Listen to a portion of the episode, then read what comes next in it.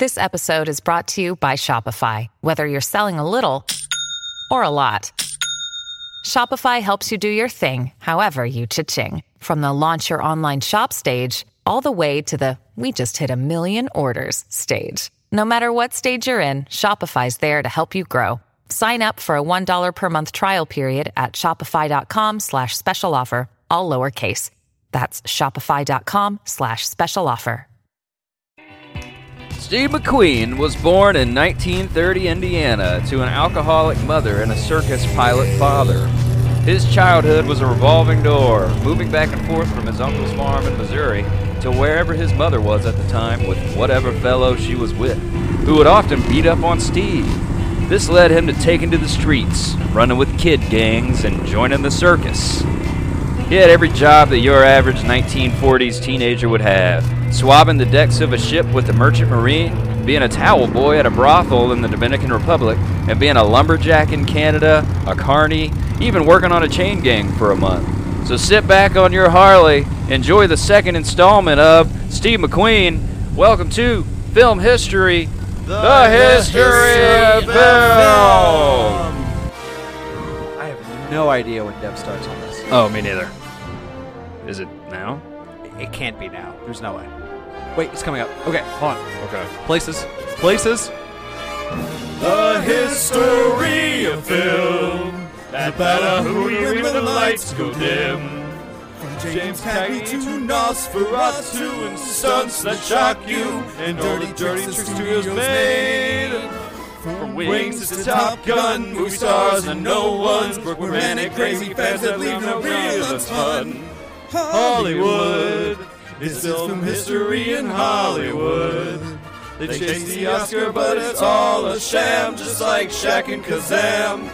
All your dreams can come true. Film history, the history of film.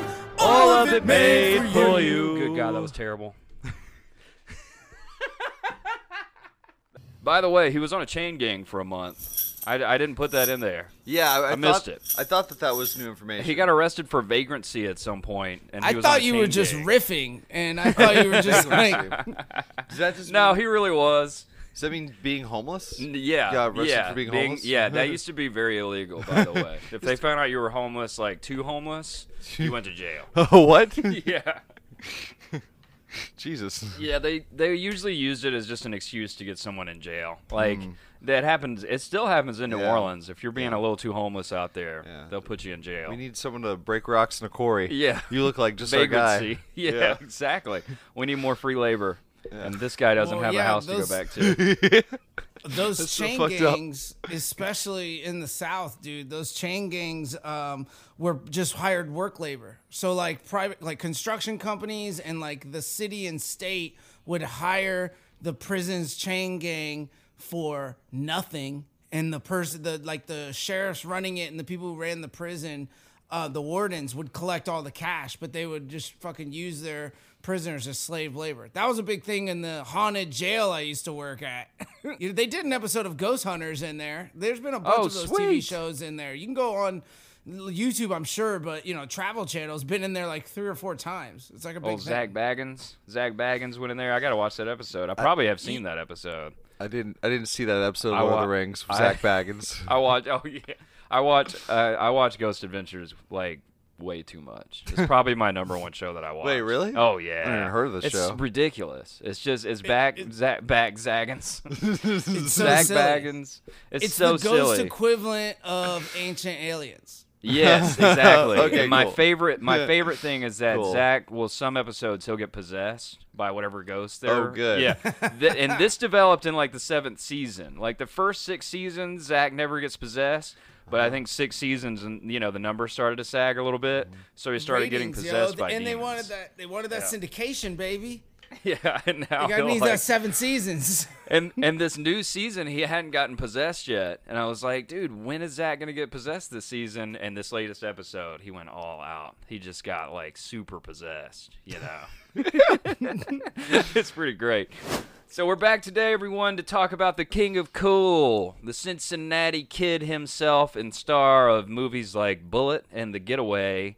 It's part two of steve mcqueen Rev up them Harleys, ladies and gents, and everything in between. Steve- Good old Steve McQueen. Not only is my new favorite person in Hollywood history, but I believe he's also my spirit animal at he, this point. He is something else, man. And we're about to get we're about to connect this episode to a lot. He is very film history uh, oriented. He's we're going to talk about Cagney. I mean, he was born, you know, on the day of CAG, 1930. what is it called? The the year of CAG. Um, uh, BOC. BOC. Yeah.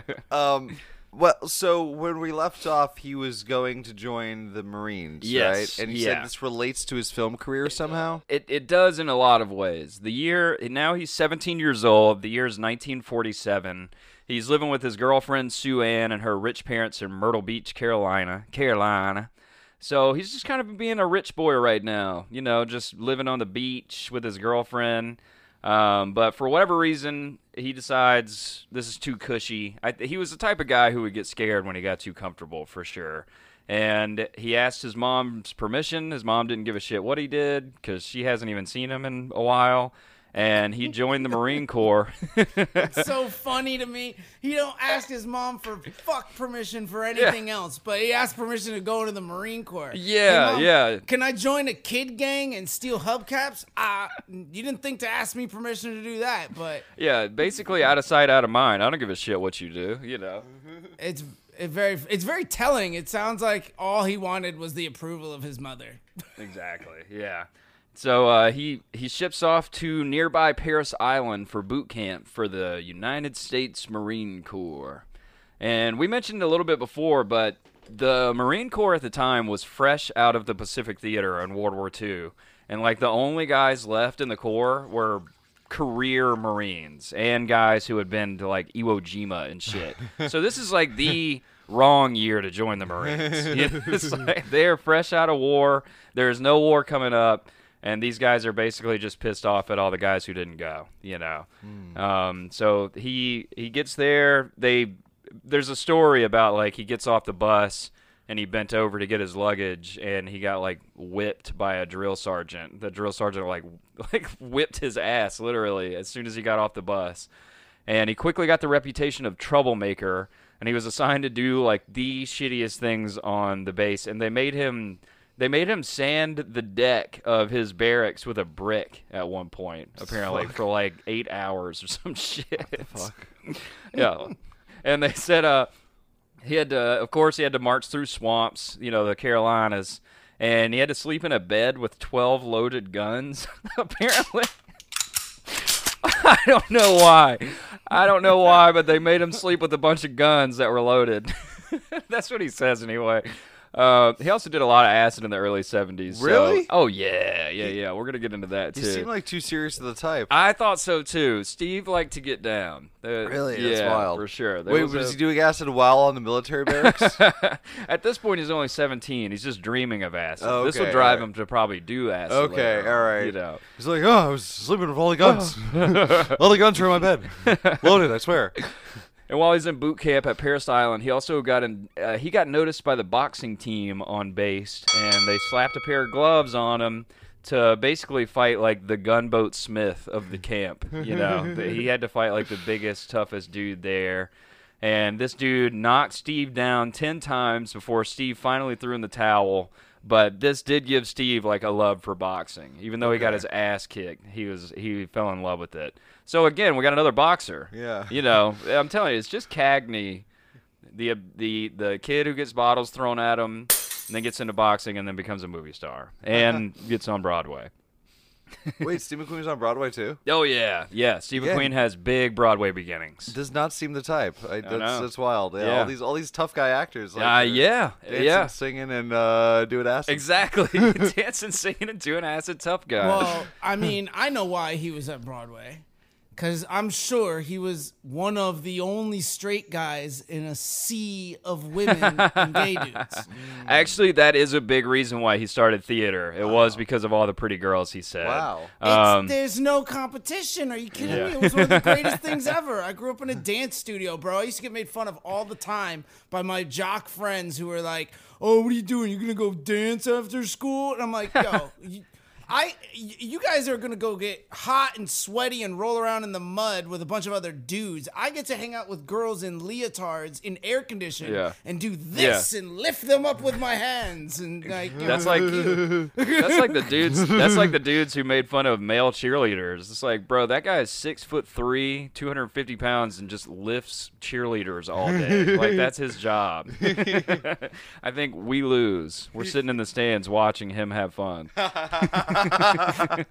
so Steve gets a weekend pass from the Marines, and he heads straight to Myrtle Beach, you know, to hang out with his sweetheart Sue Ann. He took that long voyage from Parris Island all the way to Myrtle Beach. And he probably started wondering why the fuck he joined the Marines because he he had the weekend pass and he stretched that into a two week pass. Uh, and eventually, the military police showed up to his door and arrested him for being AWOL. And they actually threw him into the brig for 41 days. And he got 21 days for being AWOL, and there were 20 additional days added to his sentence for resisting arrest. I guess he kept fighting the cops, fighting everybody. You know, he's like he's like Bronson from that Tom Hardy movie at this point. Well, and the real life guy. but uh, yeah, he didn't go quietly. So when he's finally released from the brig, this is some weird shit that I have to tell you guys about. I got very this this gives me some strange vibes and I wanted to run it by you guys. He's released from the brig and he's assigned to a tank division and he gets sent to the Arctic with a tank division in 1947. And I don't know why the fuck the US Marine Corps tank division was in the Arctic in 1947. If there's anything, it's just an excuse for them to go do mind control experiments on him in some bunker. That's what I was thinking. And That's say I he was was in the fucking Arctic. I see it now. It's Operation High Jump. It started in 1946. Yeah, people died in this shit.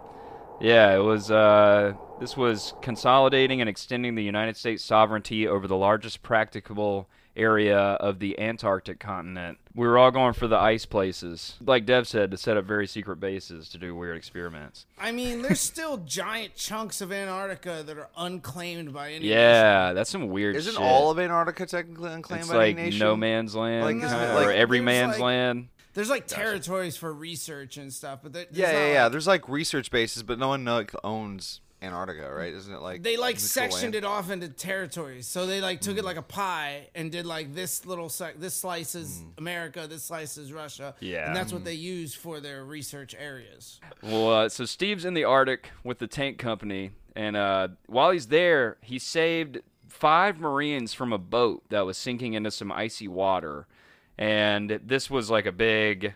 He get you know That's badass. Yeah, yeah. He saved a bunch you of go Marines. in that water, you die in like four minutes. Yeah, It's yeah. so cold.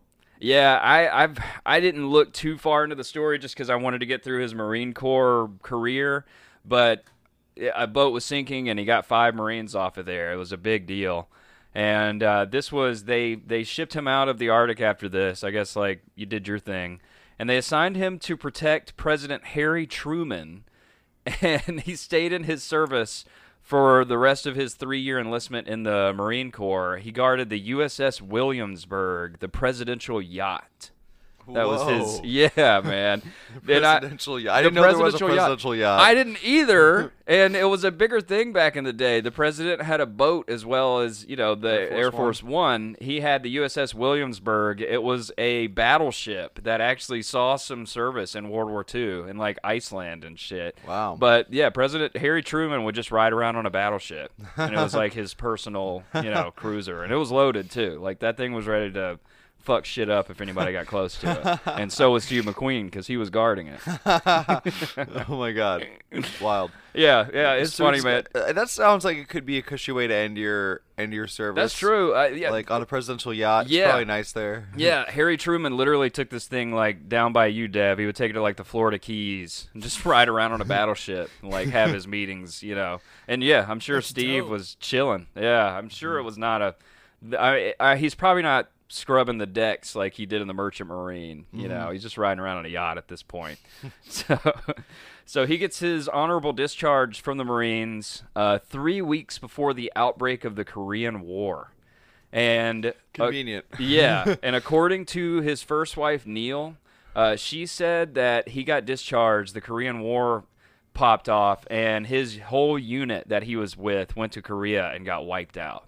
So apparently he like narrowly avoided being killed in the war. So when he gets out of the Marines, he said he headed straight for Myrtle Beach again to Sue Ann, and Sue Ann's dad was actually telling Steve he wanted him as a son-in-law. Like you would make a great son-in-law. You were this heroic Marine.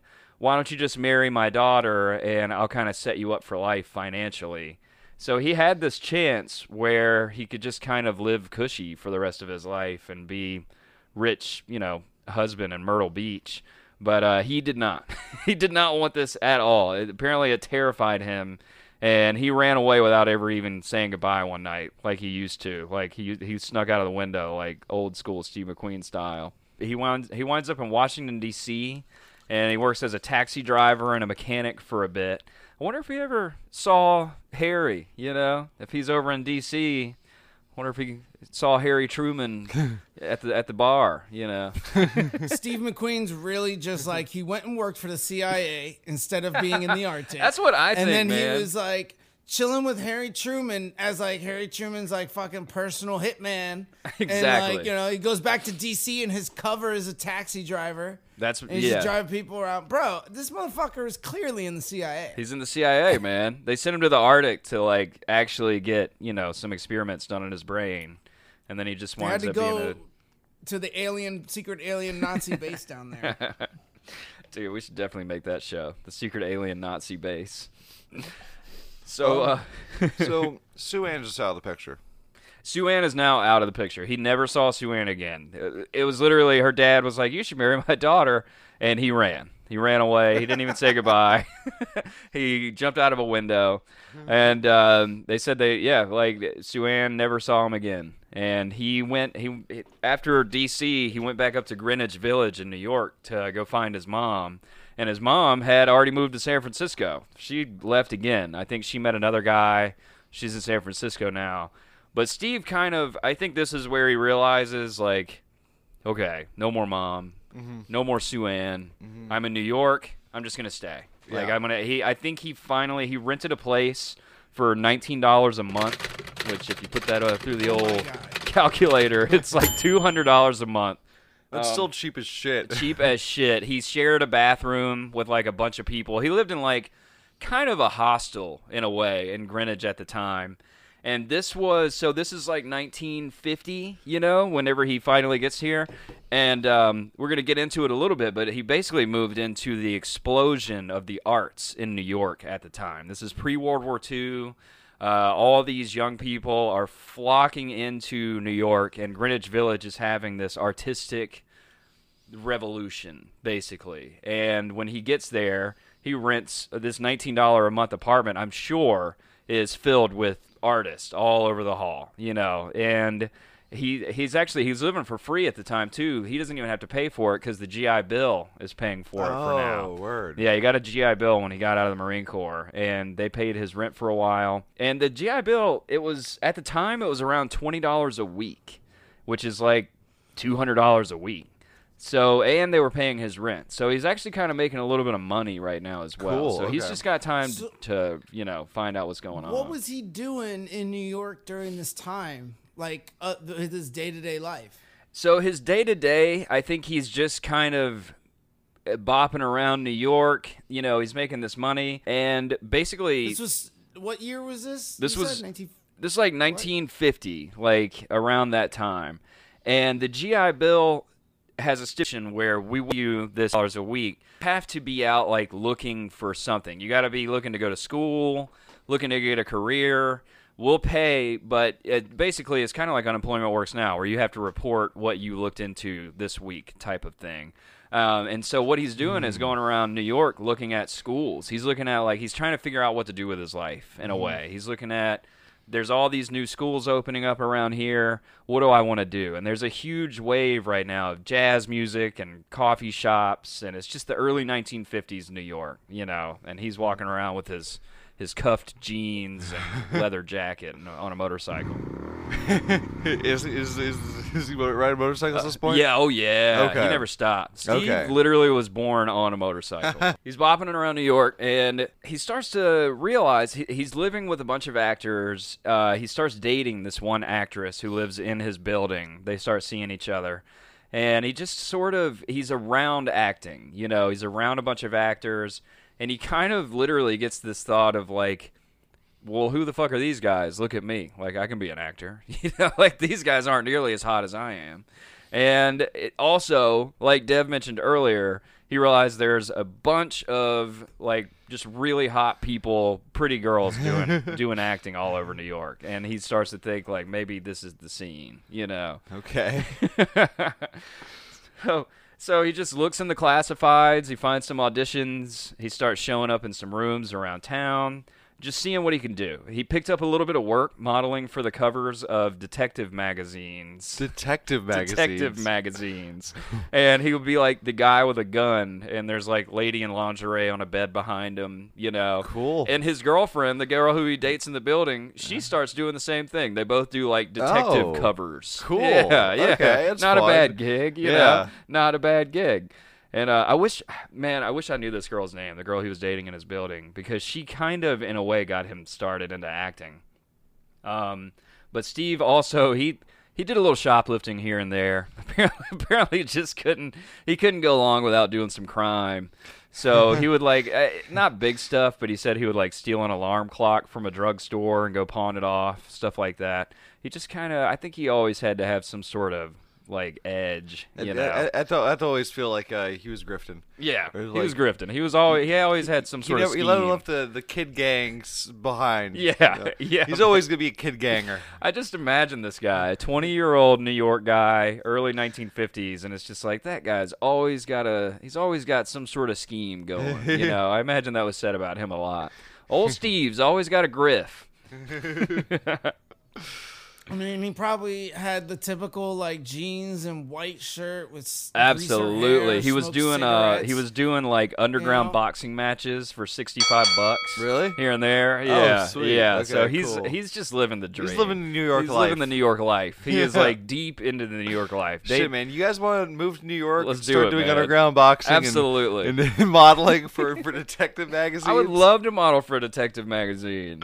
I'll be in my lingerie on the bed. Yeah, when did he start? Do you might I might be getting ahead, but uh, when did he start doing LSD? Was No, this that was acting time, or after. was it He after? that was when he was a movie star. He would he didn't find LSD until like yeah the late Oh, '60s, okay. early '70s. looking at I was trying to think of the dates for because we were joking about the CIA stuff and I was looked at MK Ultra and Operation Midnight Climax where the CIA ran brothels in Holy New York shit, City that's in so Greenwich weird. Village, and in San And Francisco San Francisco. during the 1950s. It That's where started he had- in the 1950s and That's ran where he into and his the mom mid-60s. in Greenwich Village and San Francisco. That's what I said. so That's why it was so weird. So maybe he has taken LSD. He just didn't tell anyone. Well, you're like the government's paying him. He's going around to different schools and colleges. I'm like, this motherfucker That's so is working for the CIA, getting college kids into some brothels and just dosing the fuck out of them. He's part of the whole artistic you know, movement. yeah, he's one of the reasons why everybody's being so artsy around here lately. He was always running a griff. And you know what? That would make so much sense. Like why he would get cast in shit later on. He'd be like, "Oh fuck, that was Steve, man. You remember that night like six years ago when we got dosed That's the gonna- shit out of us?" That'll be the name of this Yeah, episode. Steve awesome. McQueen Part Two, always running a grift. There's always a grift. So one night, one night, Steve's at his girlfriend's apartment, and they're doing whatever they do. Twenty-year-old New York lovers, and she asks Steve if he can help if he can help her run some scenes that she's going to do the next day in her acting class. And like you know, we we all know how that goes.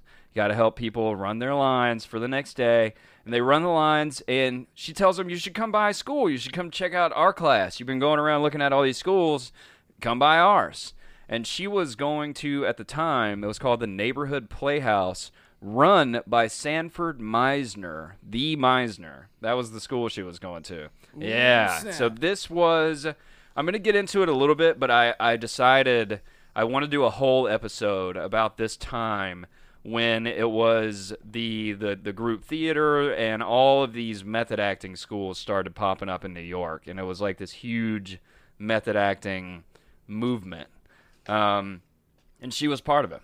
Show of hands in the audience if you guys know what method acting versus uh you know Stanislavski versus Meisner is. Everybody, show I, hands. I don't know who those Anybody? two people are. Ah, that's why we need to do an episode on it because they're very important. We I know the concept of method acting. Yeah. I don't know who these uh, wizards these were you like the just named founding are. fathers in America of method acting. Um, Uh, Stanislavski was Russian. right, yeah, and then it got over here because we weren't doing it really. yeah, yeah, it spread yeah, through it spread through. Europe Yeah, in the yeah. 30s and 40s, and it didn't really become a thing here until Marlon Brando became so huge, and he was method acting. And it, literally in 1947, Marlon Brando did the Broadway version of A Streetcar Named Desire and became like the hottest fucking actor in the world. And they they every actor who was coming up decided it's time to go method like Marlon Brando. And in 1951, the movie came out and it even more solidified. So there's this whole movement going on. All these, like Dev said, like old Russian method acting is reaching America at this point. Oh, and uh, so what year was this when Brando did that? This that? is Uh, he did that in 1947. Okay. He did, yeah, yeah. And so now it's and now 1951, the movie Streetcar Named Desire would come out, and you know it did was Brando still do that one? Did he do yeah, both the yeah, play and yeah, the movie? Okay. Yeah, Brando starred in that one as well. And it was one of those things where they basically brought the play to the screen and they brought the actors. Oh, it, cool. you Okay. know? And um, but yeah, so Steve's girlfriend that he's dating, she's doing this. She's part of this movement. She's doing method acting in her school at the neighborhood playhouse, and yeah, she's she's studying under Meisner himself. And so Steve goes to sit in on a few classes. He falls in love with it. He like loves what he's seeing. It's you know, and I I guess Meisner makes sense to me that it would that Steve would like it, like a Marine. You know, I don't know. There's something very self torture about Meisner that I think is right up Steve's alley. What, what do you mean? Like, what were the classes like? They- They're just rigorous. Dev knows all about this shit too. Like the Meisner technique is just physical and emotional and mental, and it's all about pushing yourself and getting out of your comfort zone. And it's just this new thing that actors are doing now, where it's Okay. like, I think it's cheating. Method acting's cheating? So Stanislavski said a quote from him. I'm reading it right now. Said there is nothing more tedious than an actor's biography. Actors should be banned from talking about themselves. So his the method of being an actor is to remove yourself as an individual and completely become your Right. character. Right. And ceasing to exist as yourself. So that's why like Daniel Day Lewis and all these guys stay in character throughout the duration of their project and, and stuff like that. Meisner uses external techniques to influence the internal, whereas method is the reverse. It's it, it the performance comes from the internal and is reflected externally through your gestures, your behavior, inflection, voice, all that stuff. Whereas like Meisner says, you can get into character using costume right. And like that can you can build it from there. Or like you know if you meisner's like uh you know if if you want to uh th- cry think about your pet dying when you're a kid. Yeah, like that's how you trigger the emotion. Whereas method would be like if you need to cry you need to like believe that you are the person in the situation so intently that you as that person How do you cry. describe so it's a much either of those is cheating? Di- They're just, it's what they, it's like it's like using two different I'm- formulas. It- for the this is a answer. war. This has been a war forever. Yeah, yeah. Well, I was just joking because a lot of a lot of people, some people in the community, and this is a big thing, a difference between theater actors and film actors. very true. Theatrical actors are much Yeah. more method, and film actors are That's much very more true, and- Meisner. And And it, it's Yeah, always been ahead. kind of a feud. When I first moved out here, this was a bigger deal than it seems to be now out in LA. But when I moved out here, Nobody gives a nobody shit a shit now. But when I moved out here to LA and started acting, it was a huge thing of whether or not you were method, whether or not you were Meisner, what kind of acting are you like studying, basically. And I just found it. I went to Anthony Meindl. it, it, it, it seemed I don't know. It, it, having a debate about either seems a little ridiculous. As long as the performance is good, I it's don't a street see, I don't war. see it's why a, it it's matters. a gang war. My thing is better than your thing. And also, like, doesn't it depend on the project too? Like, I mean, can't you like get in method for one project because it makes more sense, and then do more Meisnery for a different project Well, because it makes more the sense? argument see the argument is that it's not the same the argument is that you can only truly accomplish a a high level performance by being that person and by doing method even though the delivery of a Meisner performance might be satisfactory, if that actor had done the same performance through method, it would be even better. That's what the argument is. So I- don't know if I agree with that. I kind of agree with you guys and like whatever gets the best result. But it is uh, like it's seen as kind of like a cop out because it's much easier to do the work of a Meisner performance then it's much more difficult, challenging, and time committing and mm-hmm. psychologically Yeah. demanding, emotionally demanding to Yeah. do. Do you do you leave it on? So it, do yeah, you leave it on the stage or do you take it home? I guess that's the yeah, and it's it's just more of a nightmare to go home as the character. You know, like Val Kilmer went home as Jim Morrison for a year while he's doing the Doors, and Daniel Day Lewis is.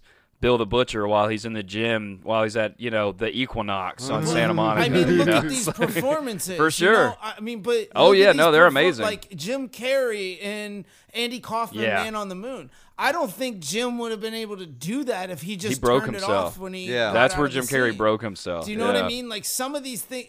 Another one, Johnny Depp in uh, Fear Right. and Loathing. Like there's these, there's these, there's demand of the character that is so intense that a Meisner would not Yeah. suffice Right. as a technique, and that's that's Th- the I mean, argument. Because all these badass performances have implemented. Yeah, I mean. I think that makes sense for those roles, though. I think there's certain roles that it's just like it doesn't really need you to go method, Right. Like you, Madea goes to jail. Does not Right, yeah. Exactly. exactly. Exactly.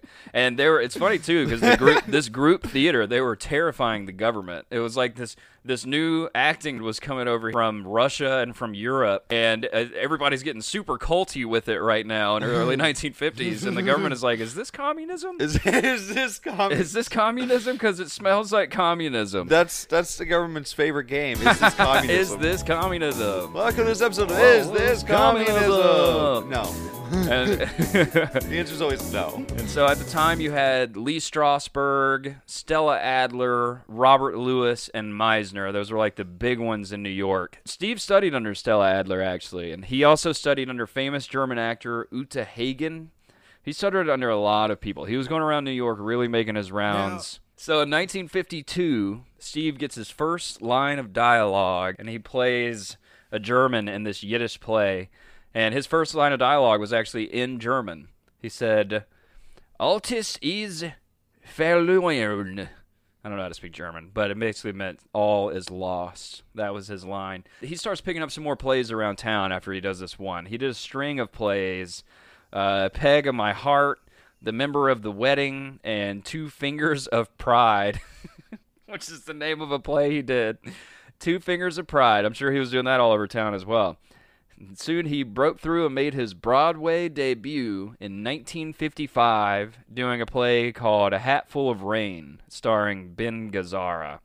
So he's only he was in New York for 5 years and he picks up a big Broadway play. And at this time he was also going to Long Island on the weekends and he'd race his Harley for money. So Whoa. Yeah, he, he's boxing, racing Harleys and breaking through on Broadway. He got so good at racing his Harley, he would bring home apparently a hundred extra bucks a weekend, which is like a grand. Like this guy was going out making a grand at a race, and he's just having fun. He's racing his motorcycle. He really finds a love for racing during this time. He actually even considered that might be the way. Maybe he it just becomes a professional motorcycle racer, and that was he was kind of thinking about that. You know, like you do.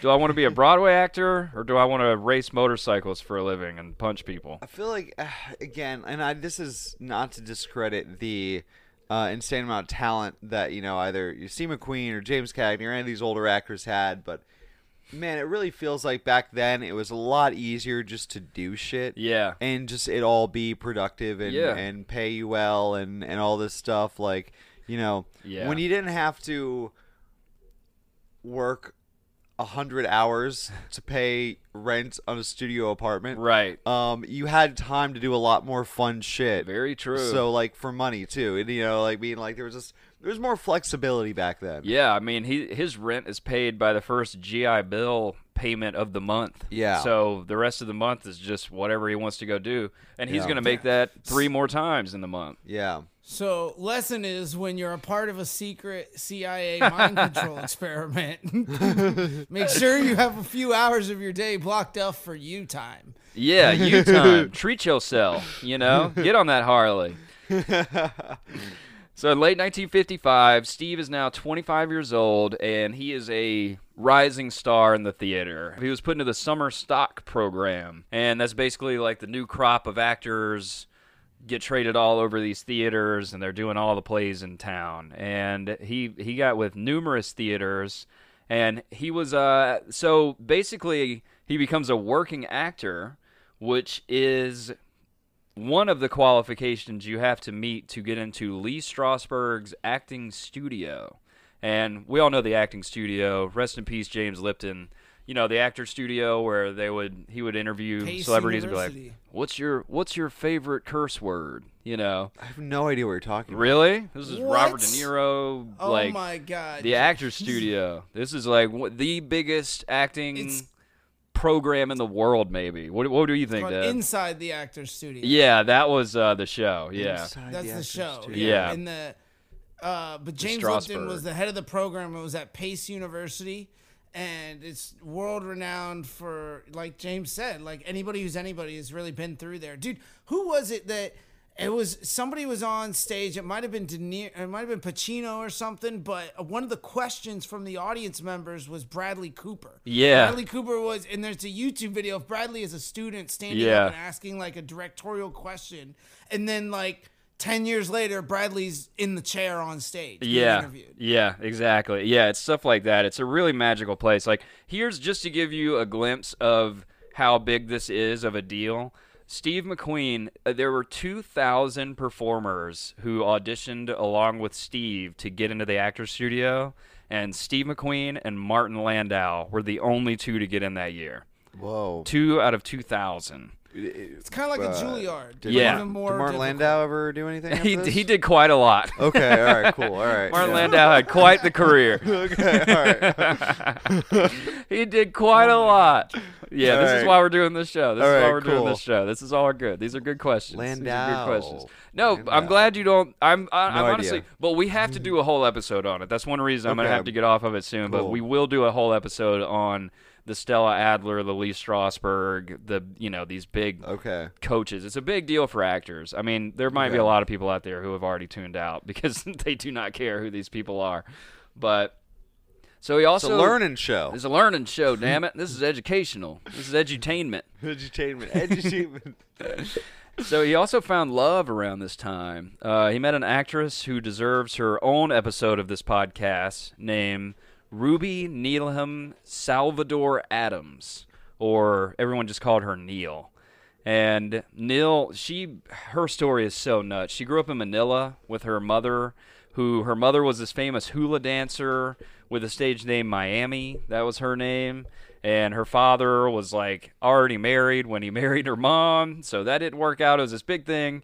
And they wound up fleeing Manila in 1941 to go to New York when Japan occupied Manila, actually. She fled with her mother.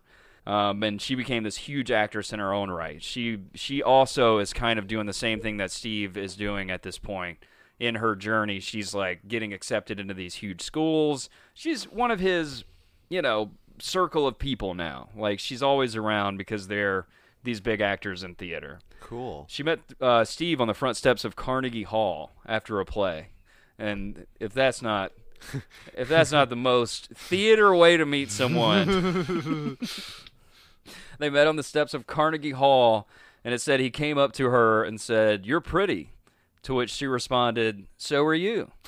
and she would soon become Steve's first wife. Cool. yeah. I wonder how much of these stories are just like a little bit of sugar sprinkled on top and embellished just a hair bit. Yeah, she said Like it- maybe there was that happened in an alleyway behind Carnegie Hall. Right, like smoking a said, you cigarette by the dumpster, smoking a cigarette by the yeah. dumpster behind Carnegie. I mean, probably. I imagine the actors after a big show, or uh, you know, they might be on the steps, but that is also where like all the ticket holders are. You're probably out in the back alley. No, they do. I'm just being, I'm being stupid. Uh, No, I they- take it they- that- They go do a meet and greet in the audience. That's Yeah, yeah, and they had a whole they had a whole thing. They met on the Carnegie Hall steps. Um, Steve like was hanging out with this dude at the time who would become this huge director. I don't remember his name, but apparently the director was like, "Come on, like we got to get to the bar." And then they met again later at a restaurant where they were both having dinner with like huge fucking people, and that's where they started to really talk to each other, you know. Uh, but Steve kind of got to this point in his career where he's doing theater. He is he's conquered. He made it in the actor's studio, and some of his people at the actor's studio and he himself started to think like I kind of want to do film. Like I wanted to, I want to be part of these these big moving pictures and get off the stage for a bit.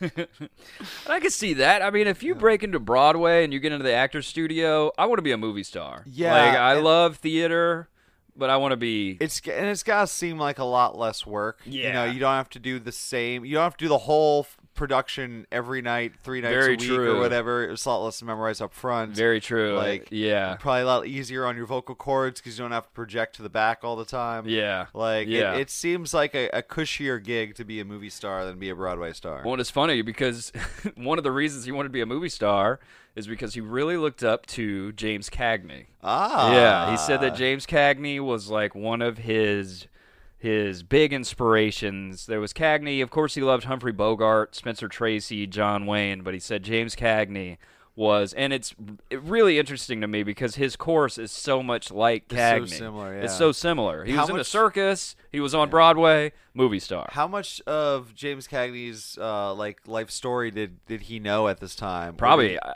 I would imagine a guy like him knew quite a lot about him, but maybe not. I mean, maybe at the time, you know, Cagney has kind of just gotten out of acting. Uh, I don't know. Maybe at the time, I know he studied his acting though. He would Okay. study Cagney in these films and like Yeah. really try to. Yeah. Oh, Cagney's. Be Oh, yeah, Cagney. because this is like around the fifties. Cagney's like it, Cagney took a break in the fifties. I yeah, guess. yeah, yeah. This was right around the CAG break. Okay. Um, pretty near his retirement, you know, after the 30s and 40s. But he he did a bunch of stuff in the 50s. But Did, this was um, like the later CAG days. Did these guys ever meet? Maybe I don't know. Uh, I would imagine at some point they crossed paths. I would imagine James Cagney met Steve McQueen at some point before he died, and Steve McQueen died before Cagney. So Right. yeah, so yeah, Steve wants to be in the moving pictures, and he packs up and he moves to L.A. He moves to Echo Park, looking for acting work somewhere in front of a camera. Uh, he also he began working out like crazy. Okay. He he runs five miles a day. Holy he's lifting shit. weights. He's getting ready, you know, uh, and he's smoking three packs of cigarettes a day to lose weight. Uh, he also discovers a true passion for the devil's lettuce while he's in L.A. He starts smoking weed every single day. They say, He'd Hell see- hell yeah, He's smoking weed every day and running five miles a day. yes. He's like running five miles with a joint in his hand. Bro, where was this motherfucker for the poster of NORML back then? Like, Jesus. Like, break For real. those hippie stereotypes. Yeah, man. Seriously. This guy, yeah, the former Marine who saved five Marines from a sinking ship and runs five miles a day, becoming a movie star, and he's smoking weed. I think it's going to be okay. I think this weed thing might not be as bad as everybody's saying it is. so, in 1956, um, he books a big gig, like huge gig for him. And he also he got married this year. He marries Neile and books this big gig. And the big gig was a two-part Westinghouse Studio One television program uh, presentation entitled "The Defenders" that aired on CBS in early 1957. And this was a huge break for Steve. He played a guy accused of murder, and his lawyers are William Shatner and Ralph Bellamy. and so, like, it's it's this big two-part thing that's going on on CBS, and everybody sees Steve McQueen. He's on every television set, you know, in 1957. It And just sound, with the exception of Steve McQueen, that fucking mini, that sounds horrible. Could you imagine William Shatner as an attorney? How long are those fucking opening remarks going to take to get through? he's like, my client did not Murder. the jury's like, you better fucking talk normal, or we're just gonna convict him on that alone. Everybody in the courtroom's just falling asleep. Yeah, he did kind of like a 12 Angry Men. Like, that was his first thing. It was this television court drama thing, which is pretty cool. That's cool, yeah. Yeah, and he's a murderer, so, like, you get a cool role, you know. His new wife, Neile, she has a manager named Hilly Elkins, and she doesn't know it at the time, but Hilly. Hilly kind of took her on before Hilly was really big, and then Hilly would become this huge manager while she was under her, basically. And Hilly saw Steve on TV and told Neile, I want to book your husband. I want to rep your husband, Steve. He seems great, you know. And so the, she signed, he signed on with her, and now he's got this manager. He's got this TV show. He's in LA, running five miles a day. He's doing it. He's like living his dream right now. And she booked him on a movie immediately called Someone Up There Likes Me alongside Paul Newman and director Robert Wise, who Robert Wise, the director, referred to Steve as just a kook in a beanie. He's wearing beanies now. He's wearing beanies and smoking weed. I can't picture Steve McQueen wearing a beanie. I know, man. It's like the, the, the, the 1957, Steve's over here just you know living his He's LA truly ahead of his time. People Yeah. didn't really wear beanies until the '60s. Yeah, that's probably what Robert Wise was like. Anyone who wears a beanie is a kook. So this guy is.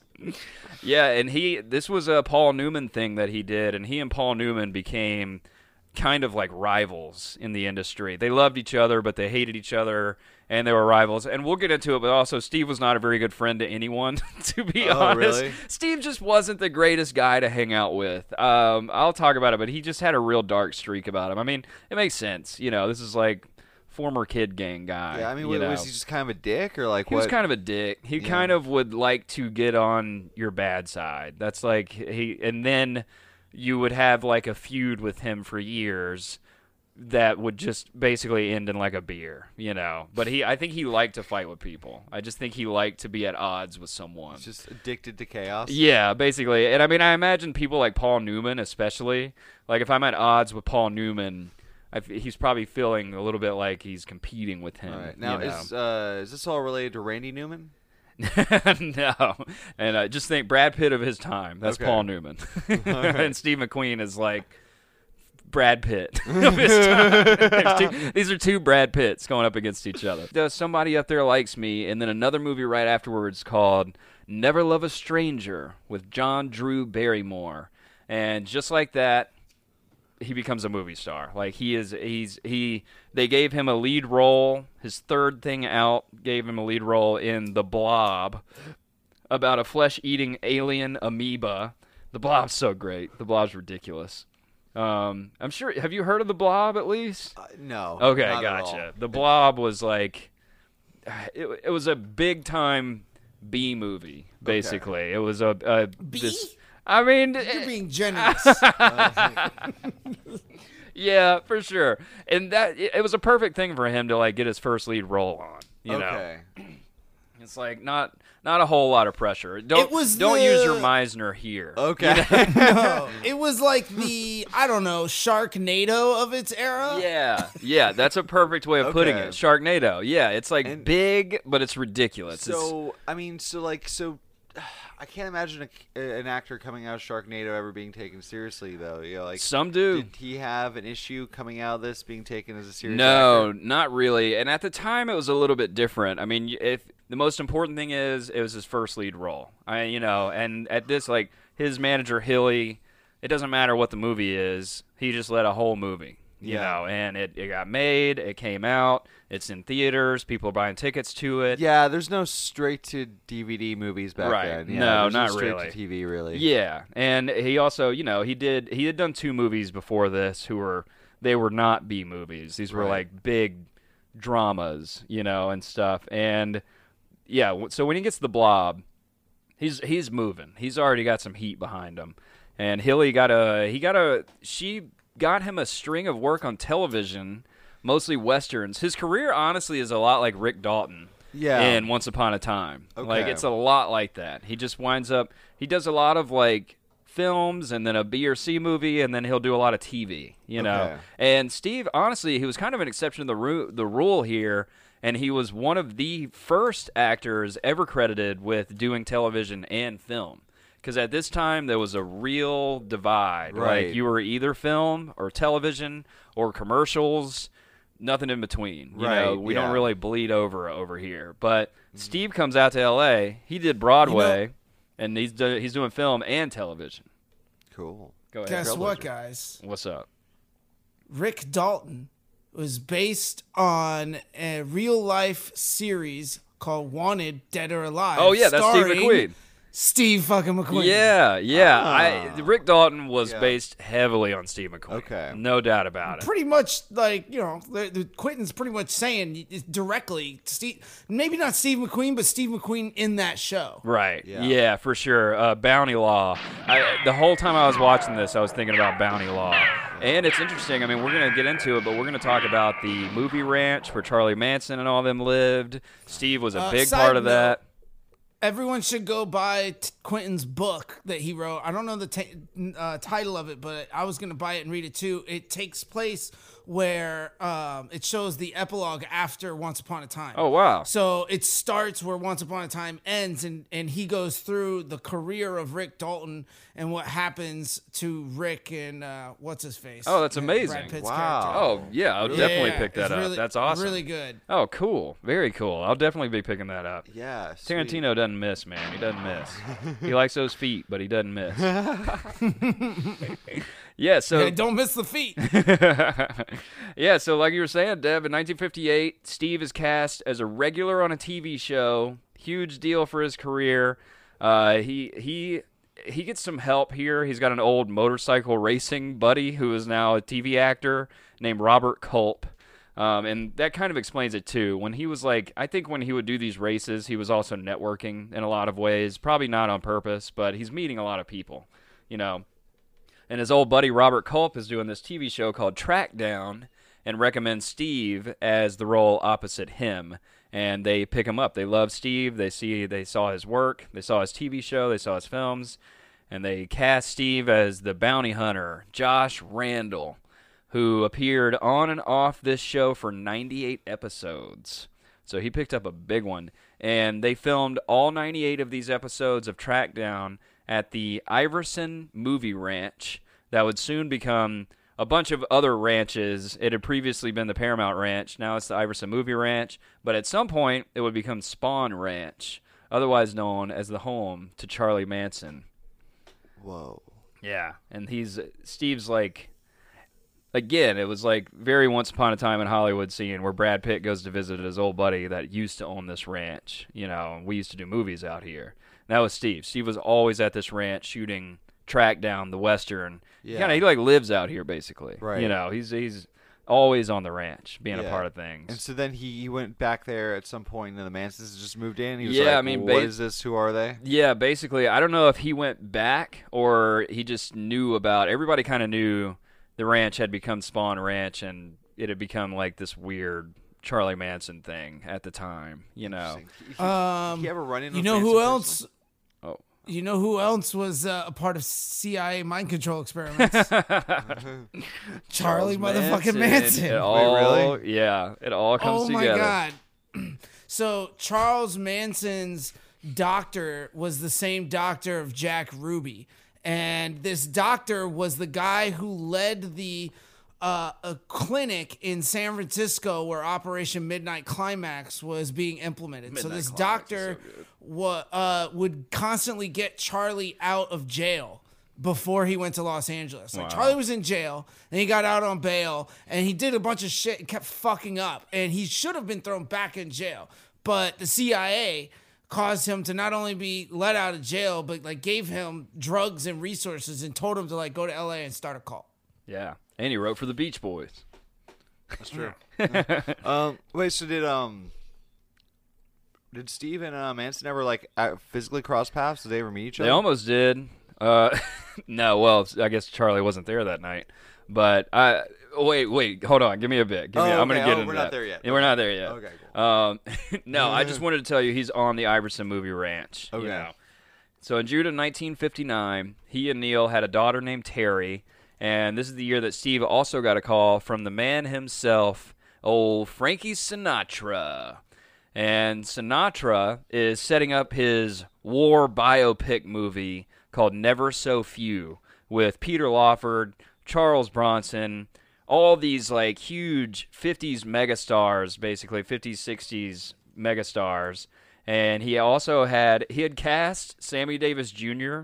in this movie, but Sammy Sammy went on a radio show and kind of spilled the beans about like what a pain in the ass it is to film with Frank. And so Frank fired him for doing that, which is the most pain in the ass thing that Frank could have done.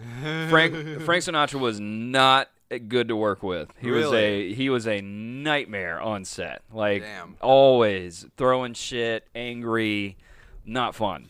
That's too bad. Well, this was later in life, Frank Sinatra. You gotta remember Yeah. his prime when Rise was in the 40s. Yeah, when he was So wasted he and was throwing 40s stuff and at people when he was 50s. younger. This is like this Yeah. is like drunk and cocaine fueled Frank Sinatra. Yeah, He's getting yeah. a little thick. He probably's doing his residency, you know, somewhere around this time or later in Vegas. you know. Right. Yeah. Yeah. He fires he he fires Sammy Davis Jr. and he calls Steve McQueen to take Sammy's role, which is Oh my god. not a lot of oh. fun for. Steve here. I would imagine. Um, I don't know. He might not have given a shit, but I kind of I would have been very uncomfortable taking over for sure. yeah. Yeah. it's like, It's like, well, Al Jolson wasn't free, so yeah, exactly, exactly. it's like you want to take this role from this black actor who already has a hard enough time out here. You want to make it a little bit harder for him, Jewish. for old Frankie. Jewish black actor. Yeah, yeah, yeah, yeah. This was not a fun role to step into. I, it might have even been a thing. Honestly, I mean, I didn't see this anywhere, but Frank might have gone to other people first, and they all said no. You know, Steve might have just been the guy to be like, "Sure, I'll do it." And Steve McQueen is like the heel in wrestling. He, he's like the Roman Reigns, always always the bad guy. Always got a grift going. Always got a grift going. But Steve did get to kind of live his dreams on this one. I know uh, being in a war film is so fun, and Steve loved it too. He got to drive around fast in a Jeep, shoot Tommy guns. His character carried around a switchblade. So he was like really right at home with this role. And he's doing this huge film with Frank Sinatra and Peter Lawford. It is he's living high. He is he's living it up right now. And this movie made him one of the biggest movie stars in the world at the time. This thing comes out, everyone loves Steve McQueen. Now he's becoming like a household name, you know. He's um everybody's starting to get to know this guy and he scores the role on The Magnificent 7. He That's a movie that they've remade a hundred times. Yeah, Okay, yes, yeah. yeah. The Magnificent 7. He was on the original one. Yeah, he was on the original one. And this is the true beginning of Steve McQueen. And if that wasn't the original Magnificent Seven, we'll edit it out. But I think that was the original one. I don't think it was a remake at that point. But anyway, this is the true beginning of Steve McQueen. This is where he goes from like bopping around on TV, being lower down on the call sheet, to now he is Steve McQueen. You won't you probably won't find many pieces of work after this where Steve is not at least second lead or the star. You know, he kind of does Mm-hmm. Do you that. think he's a household name at this point? Like, do most people know Steve McQueen? Yeah, at this point, Okay. definitely. At this point, he is. I'm trying to think of who to compare him to right now. Like, I mean, at this point, all of the seven of the Magnificent Seven are probably household names. yeah, exactly. Yeah, he got chosen for the Magnificent Seven because all seven of those guys had names. Okay. You know, yeah, they Yeah. put together seven of your favorite actors, and so at this point, everyone, if you you might not know him, but Mm-hmm. most people do. He is definitely big enough to where people are seeking him out to be a name in their film at this point.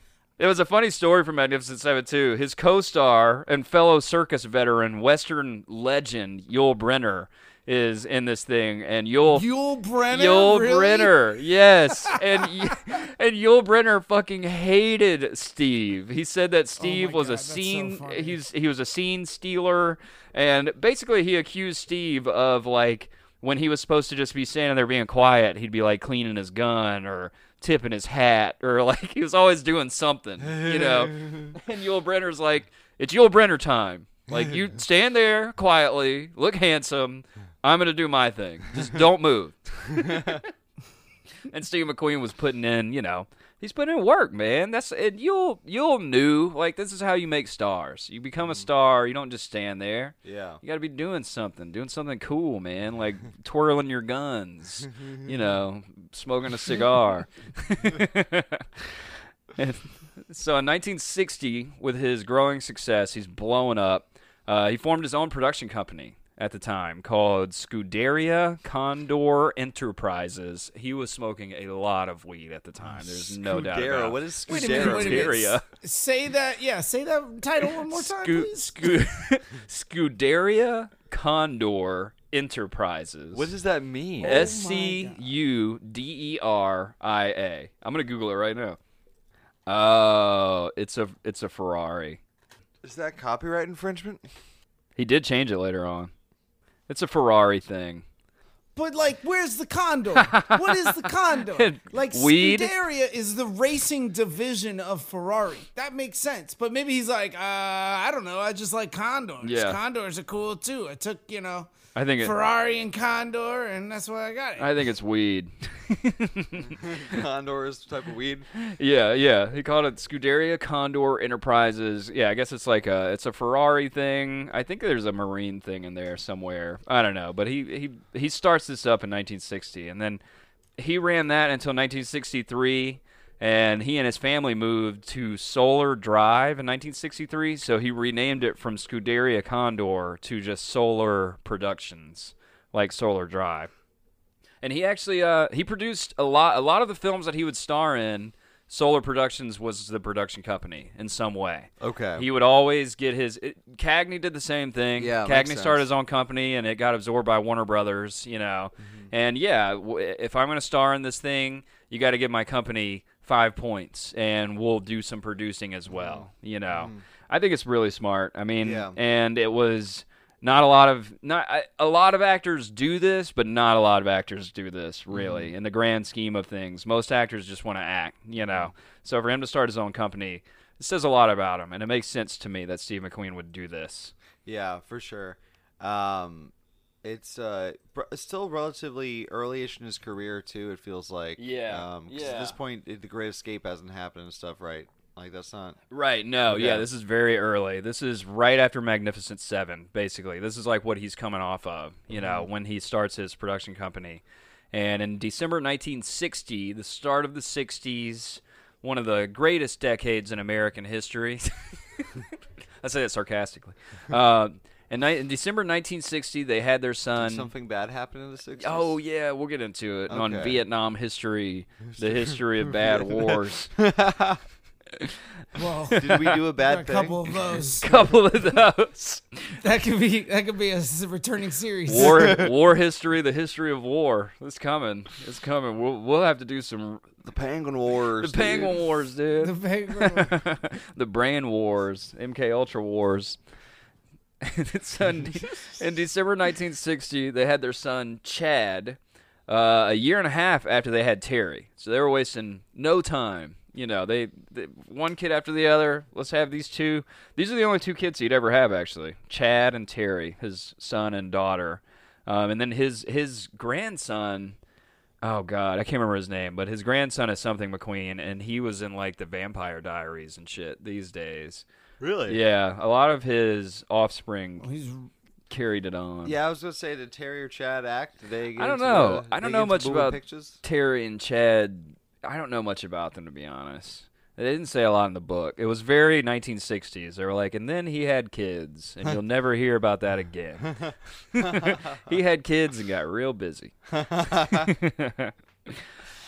uh, so in 63, this is when he does The Great Escape. Hollywood's fictional depiction of the true story of a historic mass escape from a World War II POW camp, Stalag Luft 3. And it was important to him, by the way, that everyone know he has that big motorcycle jump scene. Uh, he did all of his own stunts except for that one. There was the big jump scene. He told Johnny Carson, because Johnny Carson and everybody thought that he had just done it on his own. And he said that due to insurance purposes, they wouldn't let him do that big jump scene. So the guy on the bike in that scene is actually this badass guy named Bud Ekins. That was the guy on the bike in that. But Steve actually did a thing where Bud was on the bike, on the hero bike, and Steve is on one of the stunt bikes chasing him in one scene. So there's like a scene of this, The Great Escape, where if you look really hard, you'll see Steve McQueen chasing himself, basically. Funny. it seemed like a fun movie to, Yeah. to film for sure. And if you haven't seen that, I have not. go see it. The I Great will. Escape. It is one of the greatest films ever made. Charles Bronson killed it in that movie as well. It's great. Um, oh my God, they again, Once Upon a Time in Hollywood. Yeah, that that, joke. the scene where they superimposed his face yeah. over him. Yeah. Yes. Mhm. Rick Dalton had been the original. Yeah. Yeah. Yeah. Well, he was the. If Steve had turned it down, he almost would. That was the whole. and thing. that was that's also a joke because Steve turned down like some of Steve's career. He turned down more big movies than he got. really. Yeah, I'll get into it at the end here, but Steve turned down like every big fucking role in the 60s and 70s. Why? Uh, He just he was Didn't very picky. He was very picky about what he did. Interesting. Um, after like he did Bullitt, and he said he never wanted to do another cop movie after that. Never wanted to play a cop again, so he didn't. Wow. He just got very picky. He got very picky about what he was doing, and like, he was supposed to be like Apocalypse Now. Like he was supposed to play Martin Sheen's part. Rambo. He was going to be Rambo at some point. Like it was Wow. all these roles. He just kind of turned him down. I mean, that good. Good for him for like having the freedom to like do what he wants to do, and also good for these other actors because it probably made a lot of Yeah. people's careers. Yeah. that Steve McQueen wasn't starring in literally everything. In literally everything. Exactly. Yeah, he goes through the 60s just banging out hits left Mm-hmm. and right. Cincinnati Kid. Steve plays this hot gambler called the Cincinnati Kid. Mm-hmm. And in the Cincinnati Kid, he stars alongside some uh, some Cagsters, some old Cagney people. Joan Blondell and Edward G. Robinson Nice. were in the Cincinnati Kid. Cool. And like you said, I don't know if he ever met Cagney in person, but that had to be such a huge thing in his brain where he looked up at Cagney so hard, and now he's in this movie with, like, you know, 1930s Warner Brothers gang gangster star Edward Yeah. G. Robinson, and Cagney's the most movies he ever did was with Joan Blondell as his co-star, and uh, Steve's in the mix. Steve's really getting in the mix here. Um, so much in the mix. On March 21st, 1967, three days before his 37th birthday, he became the 153rd star to put his handprints and footprints on the forecourt of Grauman's Chinese Theater. And so he gets his uh, he gets his handprints and footprints put in there. Nice. 1967. There you go. Yeah.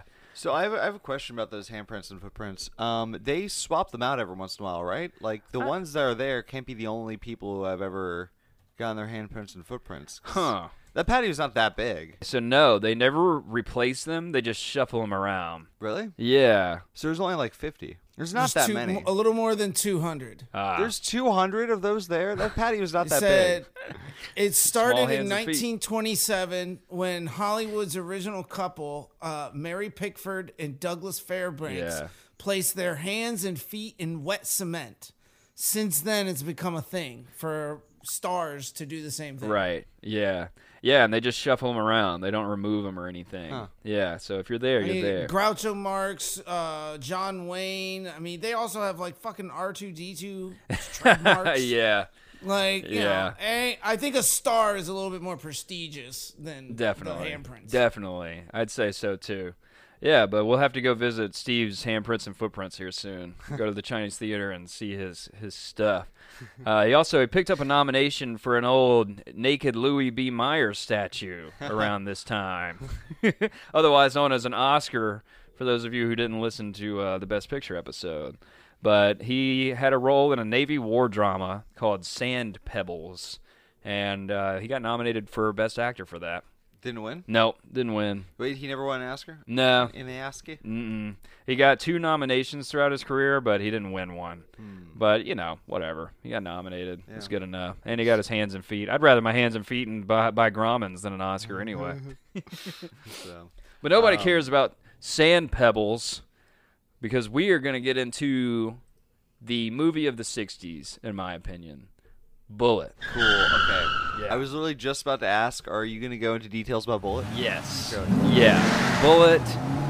This was like a culmination of Steve's career, leads to him doing Bullitt in 1968. And this is as It is as 1968 as films could possibly get. It has everything that I want in my film made in the 60s. It's got taxi cabs, payphones, phone books, guys checking mail at a hotel, detectives wearing suits and writing in little books with like pencils, and just 60s movies, man. You know, there's no fucking iPad.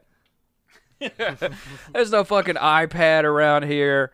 And this was this movie just to show you how old it was, like this movie discussed the brand new mumps vaccine at the time. That's how 60s this thing was. And I I could not comfortably tell you the plot of this movie. I, I it is so all over the fucking place. Oh, Uh, really? I just know it made me want to go out and like rent a car with cash and drive onto a runway, you know, get on a plane, you know, like you used to be able to do. It's like the And- original Fast and Furious movie. Yeah, yes, exactly. It was like off the rails, insane. The Plot doesn't really matter. You're Yeah. for the vibes and the car chases. Exactly. Okay. Yes. Yeah. Robert Duvall is in it. And I forgot he's dude, he's been old since like 1960. Robert Duvall was born old. I think he was one of those. Um, this was a few years before he did The Godfather. And Steve plays Frank, aka Bullitt, but spelled with an I instead of an E, by the way. Um, he's been tasked with protecting a star witness in a Senate trial against the corrupt San Francisco political machine known as the Organization. And the main bad dude from the organization is Johnny Ross from Chicago, and Johnny might kill him, and he's after him, and it was like I said, I, it was nuts. It was nuts, but it's some of the greatest car chases to have ever been filmed were in Bullitt. Uh, Steve said uh, Bullitt was his favorite film of his career. That's what he would he would reference that as you know, like when the when the James Liptons of the world would ask him what his favorite role was, he would say Bullitt was his thing. And he did all the driving himself. Yeah, he did a lot of the driving himself. Not all of it, but a lot of it. He got to he he really got to get his driving on. There's some scenes where I mean literally it's his you know, the the most famous clip and I can see it in my head is him like with his face out of the window burning rubber and going up this road in San Francisco and that was all actually him. I mean it was very cool. It's very like some close-ups on Steve while he's doing his car thing, you know.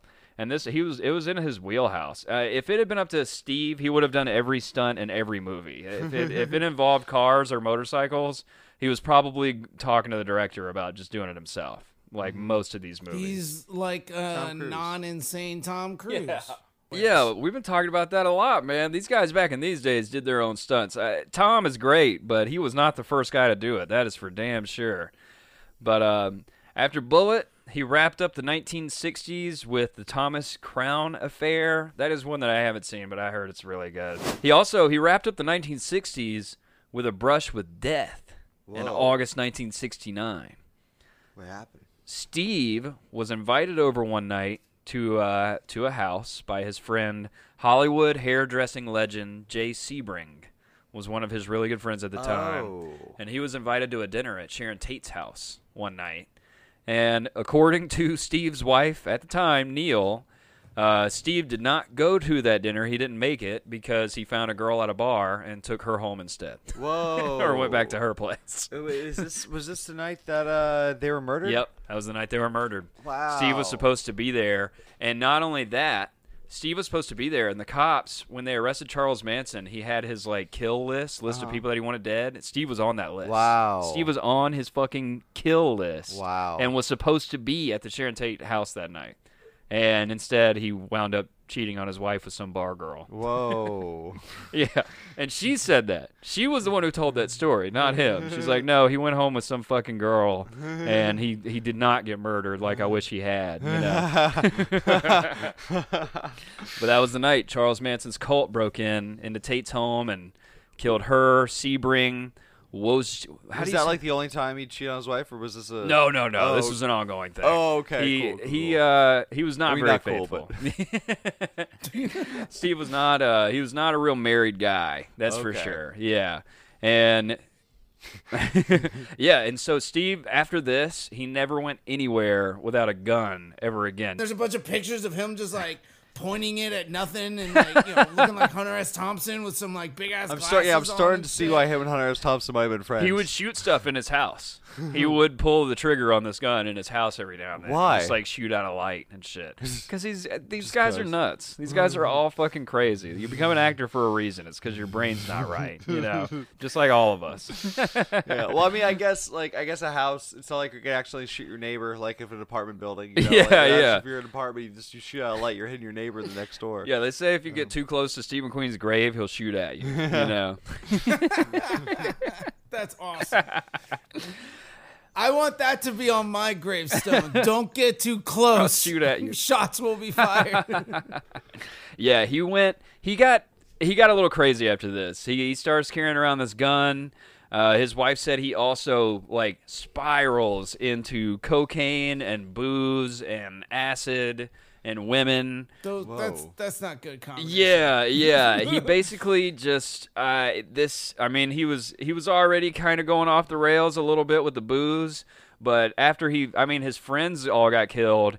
He was supposed to get killed. He was on a murder list for God's sakes. He just goes a little bit crazy. Yeah. he, he really gets deep, heavy into it. You know. Yeah, you don't. You can't really blame him. no, yeah, and Neile So- Neile eventually all- leaves. right. I, Yeah. as I imagine she would. Yeah. As I imagine she should. Yeah, yeah. Go Probably not a great For all you environment kids, for their out kids either. there, don't mix cocaine and acid. Mm-hmm. Like it's it's do them separately.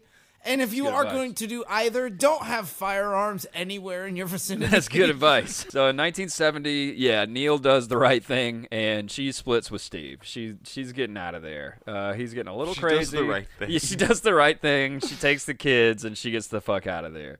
And it probably had something to do with you know the string of affairs, or maybe the fact that he's like shooting stuff in the house now while he's on acid. One of those things she she can't put up with anymore, so she gets One of out those of those. things. One or all of those things. so yeah, Steve starts off the 1970s like a gun in a holster, cocaine in his head, a bad divorce, a poorly received movie that he did called Le Mans. It was this race movie. I really liked the movie, but nobody liked it at the time. They redid that movie too. Yeah, they. Oh yeah, that's right. They did. They did. I like the Steve McQueen one, man. Then now I know he was all fucked up doing that shit. He's probably drunk driving on that movie, but which is He was probably doing bumps off the barrel of his fucking. Oh my god, man! He went full Hunter S. Thompson. That's for sure. So what years is this? Really quick to refresh. This is me? 1970. What, like, this is the beginning of 70? the 70s. Yeah. He got to work with director Sam Peckinpah, which is a fucking legend. Like, this is one of the baddest ass directors ever in history. And Steve gets this role with him. This would be like, um, this would be like getting a role. This would be like working for Quentin Tarantino in my opinion. Like, I think this would be this thing where, like, you want to do a Scorsese movie, you want to do a, a Tarantino movie. He did a Peckinpah film. Like, this Okay. is basically that. And uh, this was, again, with a leading role, this was The Getaway that he was in. And he met his future wife, Ali MacGraw, on this film. He would wind up marrying her later on, but she is an actress in this film. And he he's he gets right to work. He he meets a new wife. He's got this big role, and he followed this with a very physically demanding role as well uh, as a Devil's Island prisoner in 1973's Papillon. And Steve actually jumped off a cliff in this movie. There's like a big jumping off a cliff scene, and he actually just did it.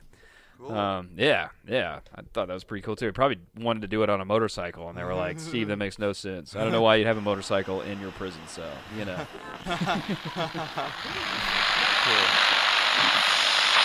It's time for an ad! Hi, folks. I'm Tyler Armentrout. I'm Christopher Whedon. I'm Zach Meck. And I'm Jerry Nash. And we're the History Boys. And we're kicking your door down with a Bluetooth speaker and an 18 pack of beer, ready to start party. It's my favorite history podcast on all the internet, not just because I'm on it, but because I listen to every episode full blast in my house drives my wife up the wall. This is the History Podcast for all you cool kids that sat in the back of the classroom. that's right, we are a comedy history podcast or a history comedy podcast, any which way you look at it. We are the History Boys. That is spelled B O I Z for those counting. And we are found anywhere you find your podcasts. Love you, bye.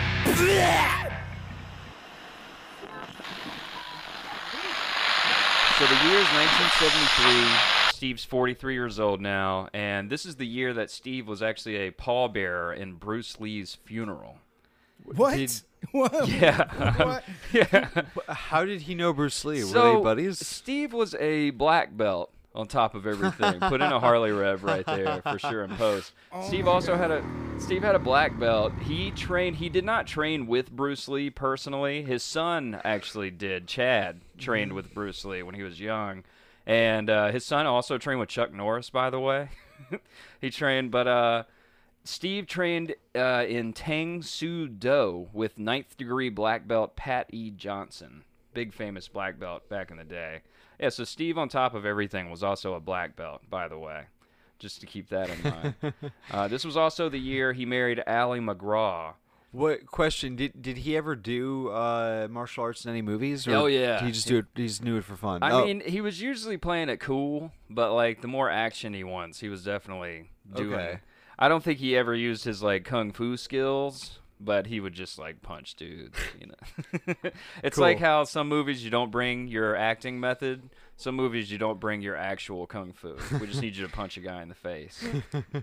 so he just learned it for fun. He just wanted to know. yeah, okay. just because he's a badass and you know also kind of a crazy person. Did, did him and Bruce Lee ever spar? Do you know? Oh no, I know what you're talking about though. The Once Upon a Time scene. Uh, I mean, kind of, but more friendly than that. Yeah. Like, I did they ever just like Maybe. just I bet they some did. friendly So- bouts? I bet if they, they, did. went to the same gym or trained together, they probably did because Yeah. Cool. you would. It's kind of like having a drink with somebody in that world. So like when you go to jujitsu, yeah, and you're just hanging around, you're like, let's roll together, let's spar, let's go a few rounds, and Yeah. you like get a feel for how somebody fights. You like really get to know somebody in those aspects.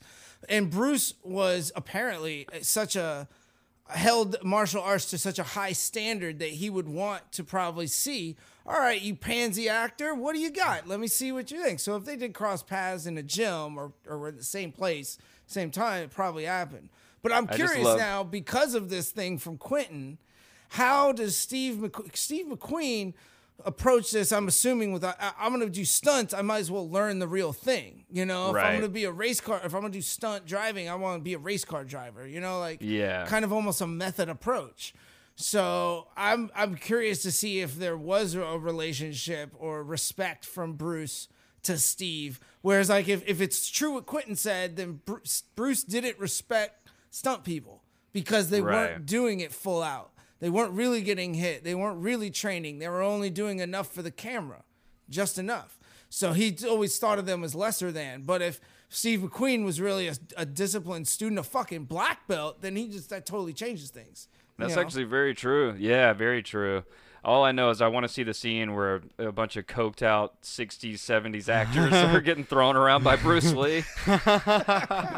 they just got like blood coming out of all their noses, not from his fist, but just the cocaine, you know, and the mix of everything. they get thrown into like you know some piece of the set and it breaks and they jump back up and they're like, do it again. Let throw me again. I want to hear it. again. yeah, and this is also the year he married Ali MacGraw, the actress.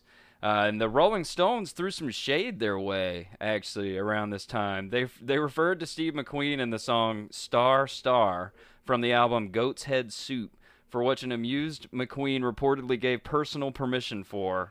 And the lines were "Star fucker, star fucker, star fucker, star fucker." Yes, you are. Yes, you are. Yes, you are. Oh my God. Yeah, Ali MacGraw got mad with you for giving head to Steve McQueen. That was the line from a Rolling Stones song. So, I, I don't know what. I guess they were angry that Steve and Ali got married. I have no idea what was going on there, but maybe Ali Hmm. MacGraw had like dated one of them or some shit. Who knows? They were probably But- all coked up too. yeah, yeah, they have their own past. If we ever run into them, we'll ask them. yeah, but Steve's Steve's marriage to Ali it lasted a whole five years, and that ended in divorce in 1978. That was his second one, and uh, according to him, she was like the one who got away. Was Ali MacGraw? He he actually really loved Ali MacGraw, and that's what everybody says. Like again, you know, this is where Steve kind of went off the rails around that time. But uh, also, Well, I mean, one that got away, not for very long. yeah, The finish yeah. line is coming up. Yeah, yeah, for sure. Yeah, it's um, that's that's the thing. He kind of Yeah, we'll get it. But the last year of his life was it was pretty sad, man. It was pretty bad. He was like it was he was out there. But um, when he was married to Ali MacGraw, though, they lived up the street from James Garner in Brentwood, and James Garner was this huge movie star uh, in his day as well in the '60s and '70s. And it was just these two movie stars living next to each other. And this is the guy I was talking to you about, where like Steve would have been an annoying friend to have. like he's this is one of the guys who he got along with really well. They were really good friends. They even like raced motorcycles together and stuff. But he would know, he would annoy the piss out of James Garner on purpose. He would just get like he said James Garner kept his lawn like really well manicured and kept like a really nice neat like environment. And so Steve would just like get drunk in his driveway and throw all his beer throw all of his beer cans into James's driveway. What? yeah. Steve was Oh just annoying. God. He's Oh just annoying. He just likes to annoy people. They said uh they said he was at one point he was living in Malibu and he was next door neighbors with Keith Moon, the British rocker from the Who. And he said that Moon would leave his bathroom light on some nights and the light would shine into Steve's bedroom window while he's trying to sleep. And he complained to Keith, and apparently Keith never did anything about it. He kept the light on. So Steve grabbed a shotgun and blew the light out. What the fuck? just shot this dude's light out What next door. fuck? And they, he claims that he just shot the light out and like went back to bed. And Keith Moon confirmed that story. He said that actually did happen. So That's incredibly funny. Although I don't imagine, I don't imagine Steve was sleeping that night. Let's be honest. He's probably up like, oh my eyes. By the time Steve McQueen gets to The Getaway, he is the world's highest paid actor already. He's, Cool. he is the number one movie star in the world, and it was cemented in 1974. I mentioned this in part one, but uh, he got paid 12 million dollars to do The Towering Inferno. And if you remember, we'll do the old calculator again, but that's about $65.5 million to do a movie nowadays. and he did this movie with his longtime professional rival, Paul Newman, and he reunited with Faye Dunaway. And uh, it, it was this, it was like his last hurrah, basically. Uh, this would be his, like, kind of his last big, big thing. And it was just sort of the pinnacle of his career and he stepped away after this for a while. He retired. He's like I he got paid so much money he'll never run out and he's been the highest paid actor for, you know, a year or so now. And so he's just he's done. He wants to go race motorcycles and he wants to go have fun. And uh, oh, and also Solar Productions, his production company, they made seven percent of Towering Inferno on the back end. Oh my god! As well, Wow. Yeah, this was uh, this was the equivalent of one of those like Johnny Depp contracts for 150 million dollars Yeah. for a you know whatever. Yeah. Yeah, yeah. So he kind of stepped away. Um, he he just disappeared from the public eye to focus on motorcycle racing and traveling around the country in a motorhome, and just brought his vintage Indian motorcycles around with him around the country. A just like- motorhome? yeah, yeah. He got a motorhome and put all of his motorcycles on it, and just drove around the country and Okay. ramped shit, and you know, Cool. I mean, this sounds fun. yeah, well, and so uh, he raced in the Mint 400, where Hunter S. Thompson wrote Fear and Loathing. Whoa. Steve McQueen was in that race. That is so cool. Yes, man. He was just, he had retired from racing. He's the richest movie star on the planet. And he just wants to go race his motorcycle. And Hunter S. Thompson wrote Fear and Loathing there. Wow. Yeah. That's cool. Yeah, man. I thought that was cool. Did, Yeah. uh, did he win? I don't know. I don't know how he did in that race actually, but I I got to read Fear and Loathing again. Surely he mentions this, right? Or I don't know. I don't know. ma- I, I don't- It also. I don't remember that. I, I don't remember him I'm a pretty men- big mentioning fan, that either. I don't Yeah. that being I in mean, there. It also wouldn't surprise me if he has no idea who Steve McQueen is. Yeah, that's true too. Steve McQueen. Yeah. No, never heard of him. Never heard. of him. yeah, but I mean, it would have I don't been know, in the movie stars. papers. It would have, wouldn't it have been written? Wouldn't it be like the headline in Vegas, like Steve McQueen is racing in this mint? He was on too 400? much acid Yeah, to read yeah, the yeah. newspapers. Uh, Hunter S. Thompson was true. barely was barely aware that race was happening. The only papers he was aware of was, were like, the in joint papers in his fucking pocket. Moving pictures, never seen him. I need more grapefruit. more grapefruit and vodka. So I don't uh, have time for. I don't have time to sit down and watch a movie. Just Takes far too much concentration. All these people are living in prisons, concrete prisons. They rent them for fifteen hundred dollars a month. As your attorney, I advise you to take as much acid as humanly possible and drive like a madman and be a goddamn miracle if we get there before turning into a giant sheep. That is a very good attorney. Steve races in the Mint 400, and then he does this helmeted and uncredited. He's like beard, sunglasses. He's a little bit heavier now. He's just kind of like letting it all hang out. He doesn't care anymore. He's not doing his five mile a day runs anymore. And he appears in this movie, this B movie called Dixie Dynamite. As a as an extra, as an extra on a motorcycle, they'd put out this big call for extras with motorcycles to do this movie, and he shows up and doesn't tell anyone who he is or anything. And apparently, they said it wasn't until the end of the day when he's signing out. You know, he's like mm-hmm. signing his shit, and they're like, "Wait, are you Steve McQueen?" I was like, "Yeah, man, That's so just hanging out." That's so fun. Yeah. Was that the last movie you ever did? That was no, that was not the last one. Um, but that was close to the last one. He did two like right before he died. But that was basically he that was just him having fun, you know. And I think this is around the time where I don't know, he didn't know he was sick yet, but I feel like maybe he felt it or something, you know. He was just kind of Sure. Yeah. He was being he was run down, you know. Yeah. And this was around he's about 47 years old here. He looked at the script to Apocalypse Now. He was like, Jesus, this is a lot to remember. This is a long ass fucking movie. I'm not doing this. I gotta fucking go to actual Vietnam to film this shit? No. Hell no. Hell no, dude. I For got, how long? I got the Mint 400 coming up. and also, I've worked with that Dennis Hopper guy before. He's a maniac. Oh man. He he just knew. He d- yeah. I mean, Martin Sheen did have a heart attack filming that movie, so maybe it's for the best that Steve uh, went in his RV and said. I think no. he chose wisely. Yeah, I think he chose wisely as well. We would have lost him even sooner, probably. Man. And uh, yeah, so during this time, Steve he, he also he required he was so retired that he required a fifty thousand dollar fee just to read a script. if you wanted him to even read something, it was fifty grand. Put that through the old calculator. It's uh, two hundred and fifty grand these days. So Wow. that was just to read it Holy shit. and consider doing the movie. That's. You really had to want Steve. Yeah, yeah.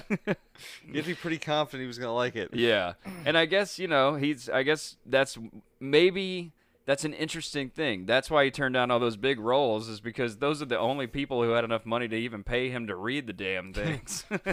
he didn't turn down any small roles. They don't have money for that shit. I'm not paying him 250 grand just to read it and say no, you know. and he didn't return to acting until 1978. He did uh, An Enemy of the People, and he wanted to come back way different. He came back uh, way against his type as like a bearded, glasses wearing doctor in the 19th century. Um, and it was this it was this play that was being turned into a movie. I think he's trying to get back to his roots here. You know, I think he wanted to do something more theater related, even though it was a film. You know, I, I I bet he was probably wanting to go back to Broadway at this point. I Interesting. Just, I feel like he. I I don't know. He was just one of those school kids in New York in the '50s. I just feel like they always kind of drifted back to the theater, hmm. you know. And I, I'm sure Steve did throughout his career. He probably took a few plays here and there, but mm-hmm. I, I bet that's what he wanted to do. Um, this is also 1978 was also the year he quit smoking three packs a day of Oh. cigarettes, and uh, he just started smoking cigars instead. Ah, Yeah, way better for you. I guess. Yeah. Are they? No, not at all. Especially if you're inhaling them. They're way worse for you. You might as well smoke three packs. Is uh is was is this cancer lung related by chance? Actually, no. Wait, maybe. Who can It tell? was from the, you know? the car exhaust. It wasn't cigarettes. that a lot of there was a lot of speculation. There was a lot of speculation as to what caused it. They also said um, Wait, we don't okay. know what kind of cancer he had. so uh, mesothelioma, Which which is is just cancer. just um, in here, general? Well, let me see. That's like what you get from asbestos. Just see all those cancer of the soul. Like what? What? What? yeah, they well here his last two films were loosely based on true stories. Uh, Tom Horn, a western adventure about a former army scout turned professional gunman who worked for the big cattle ranchers hunting down rustlers. So that was pretty cool. That was a cool like you know, kind of last thing. He gets hanged in the movie for murder and the shooting death of a sheep herder. And then he did one called The Hunter, an urban action movie about a modern day bounty hunter. And those were both released in 1980, the year he died. Um, so in January of 1980, he got remarried, like months, probably almost a, less than a year before his death. He got remarried. He married a model named Barbara Minty, which I thought was kind of funny because the Mint 400. Ah, Barbara Minty, you know. Yeah. Ah.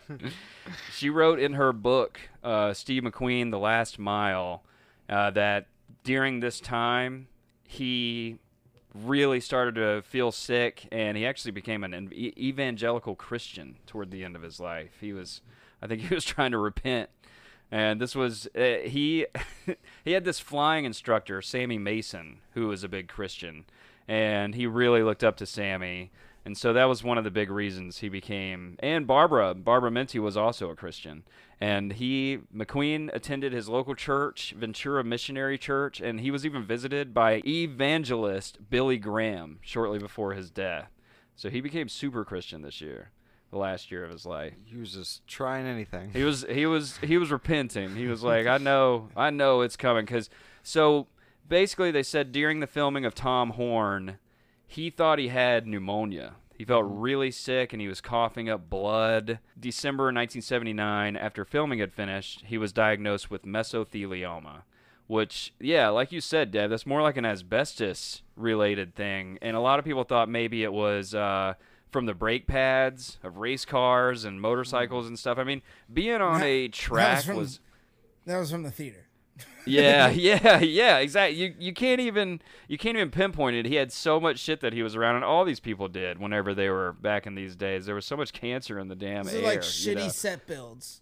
Yeah, exactly. So, okay, so mesothelioma is a type of cancer that develops uh, from the thin layer of tissue that covers many of the internal organs. Most commonly, area affected is the lining of the lungs. Yeah. So I, I bet this was smoking related. He himself pointed to two likely sources, including the time he took part in replacing asbestos-based insulation in the ship's engine room during uh, his time in the Oh, Marines. Yeah, That's and he- probably what it was. Yeah, and Dev, you were you were right too. Soundstage insulation uh, was asbestos. So have yeah. you guys seen the late night infomercials that are like? I guess Oh, yeah. Nobody watch TV anymore, but uh, they used to have them running where it was like, you could be a part of a class action lawsuit if you have Yeah. mesothelioma. Call one eight hundred blah blah blah blah blah blah and get your payout. If you've worked Yeah, they- in this they plant ruined- or for this company, then you deserve whatever. They ruined the Pink Panther for me for the rest of my life because the Pink Panther was the the mascot for that insulation company. Oh, yeah, the one that that's got sued. I was like, the Pink Panther gives you cancer. Oh, yeah, that's right. Yeah, and a lot of people speculated, you know, like I said, being on a track in the 70s was just any kind of racetrack is just not good for you. And he was Sure. on quite a lot of them. There is heating up concrete for 12 hours along with exhaust fumes. I mean, there was These nothing healthy about his entire life. Ex- uh, His whole So- life was unhealthy. yeah. yeah. and he smoked three packs a day while he's Yeah. doing all this. So, yeah, yeah. yeah. So yeah, he but he went down to Mexico to get this controversial surgery, and I think this is what you're going to talk a little bit about, Drake. Mhm, yeah, the is the- apricot pit thing. Yes. By the way, I hate talking about this shit, but we're going to. So this is this is the thing that I was listening to a podcast called Behind the Bastards. Uh, if you guys haven't checked it out, they're not a sponsor, but it's my favorite podcast. The tagline is everything you don't know about the worst people in history, and they did one on fake cancer cures because there is a long history of terrible grifters uh, trying to make money off of fake cancer Murdering cures. people.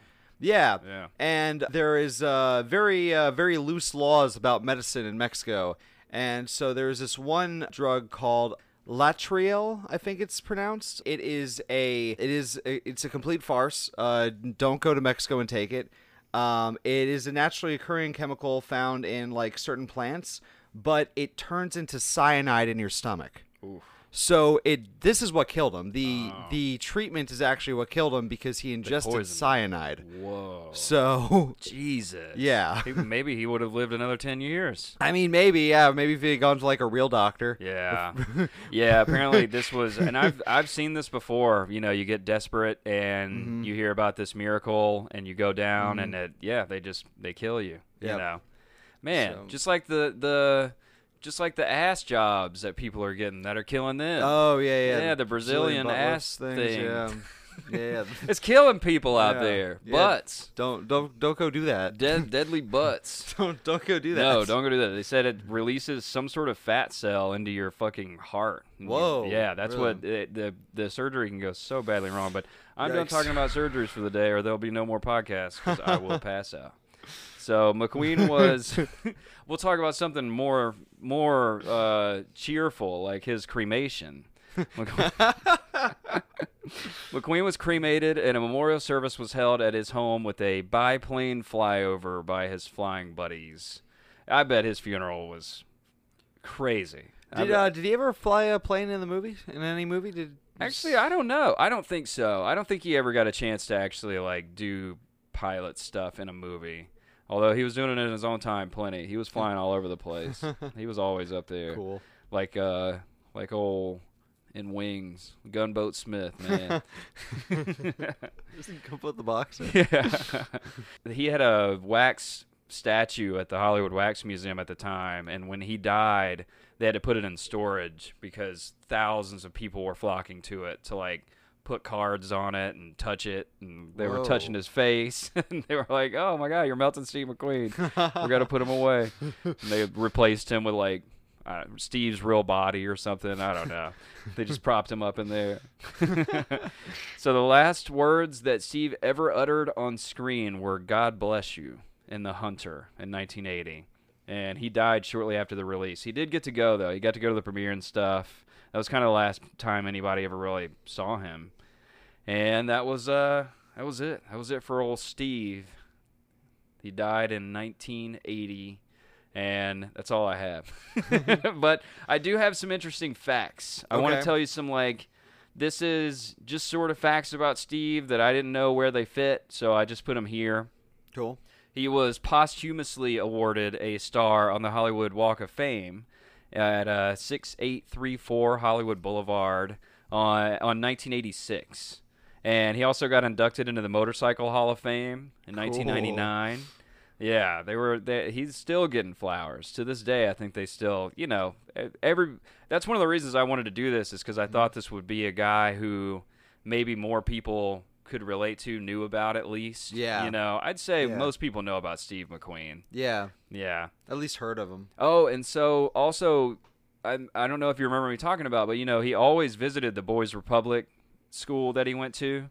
And he had this weird thing that no one knew why. When he would take a movie, he was such a big fucking movie star. When he would take a movie, he would uh, ask for bulk of stuff. He's he wanted bulk clothes, bulk razors, um, like all sorts of shit, soap, you know, toothpaste, this and that.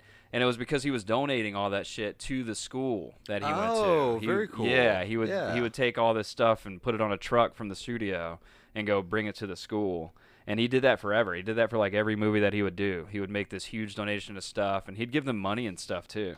He would like apparently he would go even when he was the biggest movie star ever, he'd go down there and like play pool with the guys and stuff. like the Wow, new that's boys so at the cool. school. Yeah. Yeah. I imagine that was very important for a lot of new kids there too. Yeah. Yeah. And if you guys want to hear, I have the list of stuff that he turned down. Yeah. Deb, you in? Yep. So he turned down the lead male role in Breakfast at Tiffany's. He turned down Ocean's Eleven. He turned down Butch Cassidy and the Sundance Kids. Uh, the Driver, Apocalypse Now, California Split. He turned down Being Dirty Harry. Um, like I said, A Bridge Too Far, The French Connection. Uh, he turned down Jack Nicholson's role in One Flew Over the Cuckoo's Nest. and he turned down Close Encounters of the Third Kind. Spielberg said McQueen was his first choice for the character of Roy Neary in Close Encounters for the Third Kind. And according to him, he said McQueen went to a bar with him to meet him about it. And he said he's, he got McQueen got like hammered drunk on all these beers at the bar while they're having this meeting about doing this movie. And at some point, he just kind of told Spielberg like, "Well, I can't do this. I can't do this movie." And Spielberg said, "Why?" And he said, "There's a scene where the guy cries, and I can't cry in a movie. I've never been able to like bring myself to cry." and so which I don't know if that's even true. He probably did at some point. He probably just forgot. But Spielberg even said, "Well, look, we'll just take the crying part out of it." And Steve McQueen said, "That's the best part of the fucking movie. You can't take it out, and I can't do it. So you got to So, yeah, they went with uh, Richard Dreyfuss. He got that role instead. Uh, Charlton Heston's role in Planet of the Apes. He turned down Convoy, Death Wish, like every big Wow, movie. that's Deliverance. so crazy. Yeah, he I- turned I- down Deliverance. I, these are these are all movies that are so big that even I've heard of pretty much all of them. I'm telling you, every big movie. he uh, he turned down one movie, Sorcerer. That was a big one, and basically he just said he didn't want to be separated from his wife for that long, and he wanted them to cast her, but they didn't do it. So he said, "Fuck you." I think it's cool he turned all those movies down, Me though. I mean, he's got such a legacy already, and like it really probably. I mean, I'm not super familiar with how big any of those actors were when they took those roles, but I, I do assume that you know him turning down some of those roles probably made someone else's career. Yeah, So- Mm-hmm. uh, yeah, they, a lot of people. I mean, it definitely did. Yeah, he. It was like when Arnold Schwarzenegger stepped out of weightlifting. He's like, I gotta let somebody else win. Steve McQueen was just letting people win, man. Yeah. Yeah, and of course, I mean, I have a list here, but it is too long to even read. He basically had a Jay Leno garage, like throughout his Oh, career. wow. Yeah, that I makes mean, sense. yeah, he had every old car. He had a, a hangar full of cool ass old planes and like warplanes and shit. Um, he had like a museum for cars and airplanes throughout his entire career, and yeah, that makes total sense for old Steve. But uh, that's it. That's all I got for old the the man, the myth, the legend, Steve McQueen, the movie star, motorcycle riding, plane making out with flying women. Cool. What Gun a- shooting, acid tripping, gun shooting, wild man. wild man, what wild interesting- Steve. What an interesting life he had. Yeah, yeah. I thought he was a good one. He was a good one. He definitely gave me the good '60s, '70s vibes that I needed for the end of the summer. You know. Certainly one of my like new favorite human beings in the industry. right? That's one of the. I I was- so wish you could hang out with Steve McQueen now. I would be the I don't. I don't know if he'd be very fun to hang out with. I, he, he seems like just a get drunk and punch you. Yeah, yeah, yeah. He seems like he's a cool celebrity, but like not necessarily like someone I'd ever want to meet or hang out. With. Like out Daniel with. Day Lewis. Well, Yeah. let me Daniel rephrase that. It would it would be cool to see Steve McQueen at a bar. like watch him in his element. Watch somebody else get knocked out by him. Not us. yeah, for sure. I'll definitely grab the popcorn and watch from afar. Definitely. Be like, oh, dude, Steve McQueen's over there. Just stay back. Watch him in his watch him in his natural habitat. It's only a matter of beers. How many? that that story just like really hit home of him being at the bar with with Steven Spielberg. and He's just slamming beers, and it's just like, That's good advice, though. You know, if it's true. yeah, for sure. Yeah, don't. Yeah, make- it's cool that he was honest about it. Too. Yeah. It's like, look, I can't cry. I can't do it. Sorry. He's like, I made a hundred million dollars. There's no more tears in my body. There's no more sadness. No, he was a very sad man. I mean, let's be honest.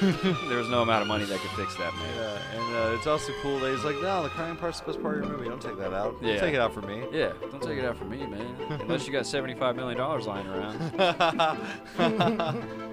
He's like, I know who you're gonna be. Shit, because old Steve, he was he was young. He had done Jaws, but he was still really young at that time, you know. Oh yeah, it was there, Steve.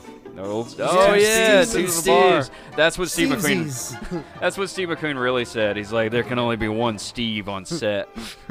yeah. That's funny. That would be how hilarious would that be if that created like you know a weird dynamic where you have to go Mr. Spielberg and then Mr. McQueen instead of just Steve and Steve.